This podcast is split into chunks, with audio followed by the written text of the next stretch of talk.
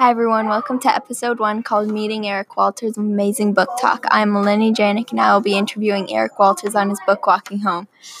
He has won over 100 awards for his work and began writing in 1993. He wrote his first book called Stand Your Ground for his grade 5 class. What inspired you to be a writer?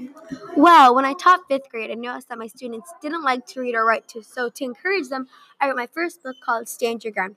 Since then, I've been writing. Did you ever think you would be a writer? I worked as a social worker for some time and I also got a BA in psychology, but I always wanted to be a teacher. What inspired you to write the book Walking Home?